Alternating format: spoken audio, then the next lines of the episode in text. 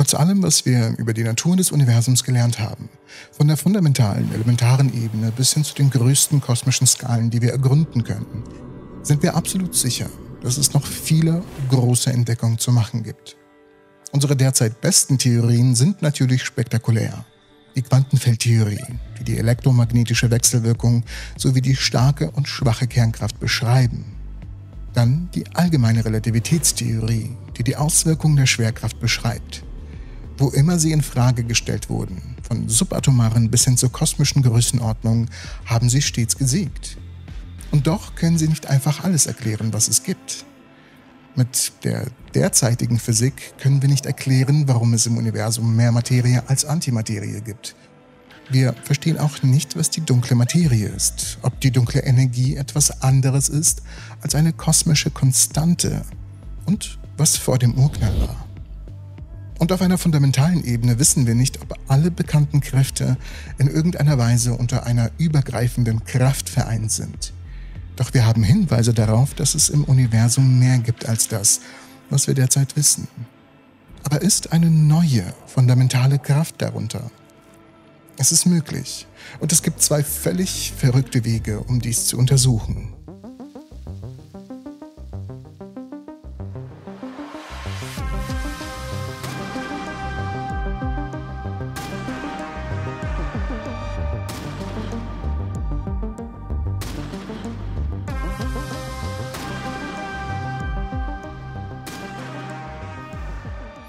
Legen wir direkt los, und zwar mit Gewalt. Wenn man etwas bisher Unbekanntes im Universum aufdecken will, besteht ein Ansatz darin, es einfach auf eine extremere Art und Weise zu untersuchen, als man es je zuvor getan hat. Zum Beispiel könnten wir ein Teleskop bauen, das weiter in die Vergangenheit und mit höherer Auflösung als je zuvor sehen kann. Oder einen Teilchenbeschleuniger, der Teilchen mit höherer Energie als je zuvor zur Kollision bringen kann. Also der Ansatz der wirklich rohen Gewalt. Immer größer und immer stärker. Untersuchen wir das Universum unter extrem kleinen Bedingungen, als wir es jemals zuvor getan haben, und es könnte zu einer neuen Entdeckung führen, die uns eine Antwort liefert.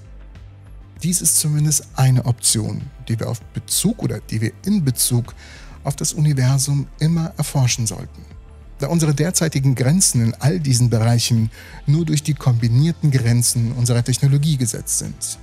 Mit verbesserten Technologien können wir die extremen Grenzen des menschlichen Wissens extrem erweitern. Kein Trinkspiel daraus machen, wie oft ich extrem sage. Der zweite Ansatz ist ein wenig präziser. Er ist hochpräzise. Alternativ nämlich können wir erkennen, dass unsere derzeitigen Theorien sehr genaue Vorhersagen machen und dass wir, wenn wir experimentelle Messungen bei der gleichen hohen Genauigkeit durchführen können, sehen können, ob es Abweichungen von den Vorhersagen gibt, die durch Experimente und Beobachtungen bestätigt wurden. Ein sehr komplexer Satz. Dies kann auf verschiedene Weise geschehen, unter anderem durch die Untersuchung einer immer größeren Anzahl von Teilchen, Kollisionen oder Ereignissen, durch immer genauere Kontrolle der Bedingungen der Versuchsparameter, durch die Erhöhung der Reinheit ihrer Proben und so weiter. Es gibt viele Möglichkeiten dazu und ich habe ein Haar im Gesicht. Ein Moment, vielen Dank. Jedes Mal, wenn wir versuchen, verbesserte experimentelle Verfahren anzuwenden oder durch die Beseitigung bekannter Fehlerquellen der Antwort nahezukommen, nach der wir suchen, können wir die Präzision erhöhen, mit der wir das Universum untersuchen können. Es sind diese hochpräzisen Ansätze, die in vielerlei Hinsicht am vielversprechendsten sind. Wenn es darum geht, eine neue Kraft zu entdecken, wenn man einen neuen Effekt sieht selbst in der zehnten oder zwölften Nachkommastelle, der nicht mit den theoretischen Vorhersagen übereinstimmt, könnte dies ein Hinweis darauf sein, dass eine neue Kraft oder Wechselwirkung im Spiel ist. Der Schlüssel dazu ist die Suche nach den sogenannten Anomalien, also Stellen, an denen Theorie und Experiment nicht übereinstimmen. 2015 wurde ein Experiment durchgeführt, um das Verhalten des Beryllium-8-Kerns zu untersuchen. Beryllium 8 ist ein besonderer Atomkern, weil er ziemlich instabil ist. Das bedeutet, er hält nicht ewig, sondern zerfällt nach einer gewissen Zeit. Im normalen Zustand zerfällt er in zwei Helium-4-Kernen, aber wenn Beryllium 8 zusätzliche Energie bekommt und somit angeregt wird, sollte er laut Theorie in ein Photon, also ein Lichtteilchen, und zwei Helium-4-Kernen zerfallen. es hatte 2015 eine Überraschung parat. Anstelle des erwarteten Photons entstand manchmal ein Elektron-Positron-Paar. Ein Elektron ist ein winziges Teilchen mit negativer Ladung, das die Atome umkreist. Ein Positron ist das Gegenstück zum Elektron. Es hat dieselbe Masse, aber eine positive Ladung.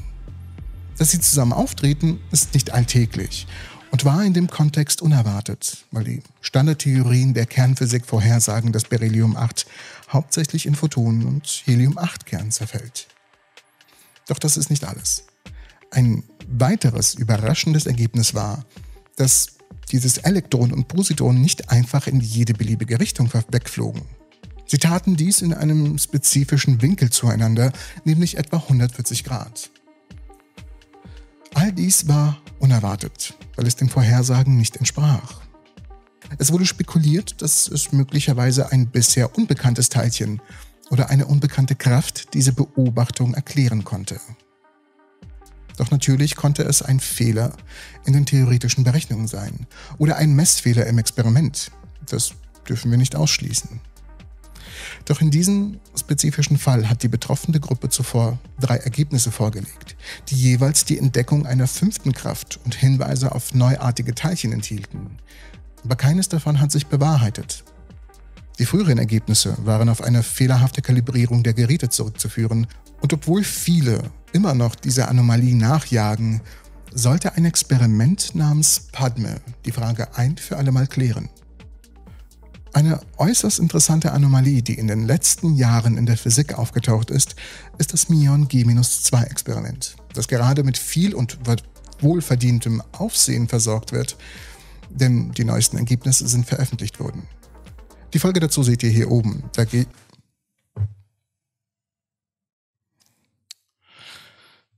Verzeihung. Die Folge dazu seht ihr hier oben, wo ich im Detail darauf eingegangen bin und erkläre, wie unglaublich wichtig das Experiment ist. Also um ein besseres Verständnis dafür zu bekommen, äh, warum wir eine neue Kraft brauchen. Das Video unbedingt anschauen und dann wieder hierhin zurückkommen. Aber ich bespreche es nochmal. Und übrigens, ein Abo hier auf dem Kanal wäre ziemlich kräftig, was man nicht von dem Panel hinter mir sagen kann. Wenn man sehr genaue Vorhersagen hat und die Möglichkeit, sehr genaue experimentelle Ergebnisse zu erhalten, muss man das Experiment einfach machen. Es ist eine Chance, die Natur mit der größten Präzision aller Zeiten auf eine Weise zu testen, wie sie noch nie zuvor erforscht wurde. Wenn es eine Anomalie gibt, das heißt eine Nichtübereinstimmung zwischen theoretischen und experimentellen Ergebnissen, könnte dies ein Hinweis auf eine neue Physik sein. Und eine Form der neuen Physik, die auftreten könnte, ist die Entdeckung einer neuen fundamentalen Kraft natürlich. Also, hier geht es um das Mion G-2-Experiment. Aus den jüngsten Ergebnissen des Fermilabs wissen wir, dass das gemessene G-2 für das Mion das hier beträgt. Das ist eine sehr, sehr präzise Antwort und unterscheidet sich deutlich von dem Wert hier. Es wurde also festgestellt, dass die gemessenen Ergebnisse des Experiments von den Vorhersagen des Standardmodells abweichen. Diese Abweichung wurde mit einer beeindruckenden 5-Sigma-Signifikanz gemessen. Es bedeutet, dass die Wahrscheinlichkeit, dass dieses Ereignis rein zufällig ist, extrem gering ist. Nämlich nur eine Chance in 3,5 Millionen.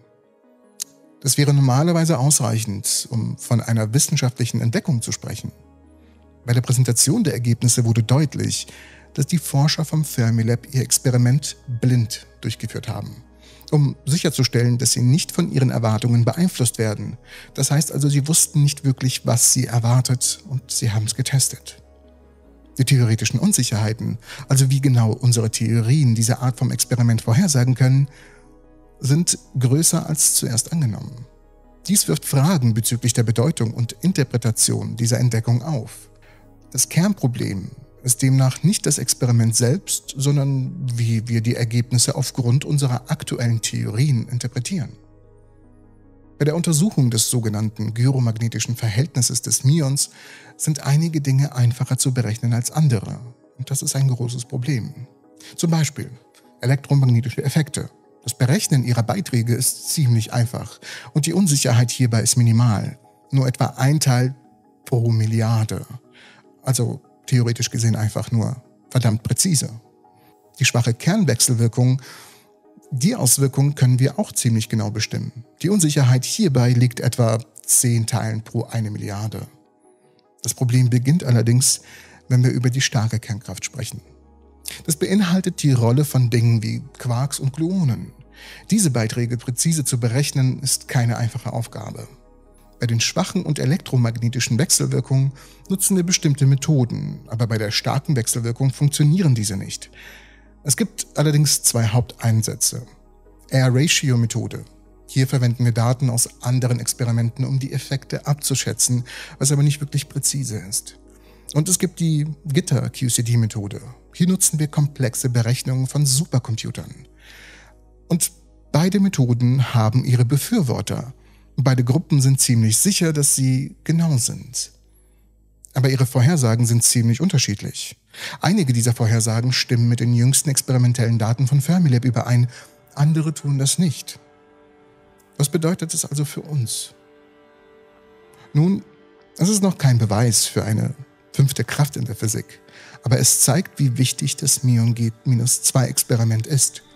Wir müssen sicherstellen, dass unsere theoretischen Vorhersagen mit dem übereinstimmen, was im Labor gemessen wird. Vielleicht könnten uns die Daten tatsächlich auf eine neue, fünfte fundamentale Kraft hinweisen. Aber um das herauszufinden, brauchen wir mehr Genauigkeit in unseren Theorien.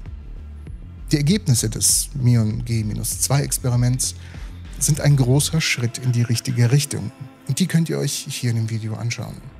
Ich bedanke mich wiederum fürs Zusehen. Ich entschuldige mich für die chaotische Folge bis zur nächsten Episode der Entropy.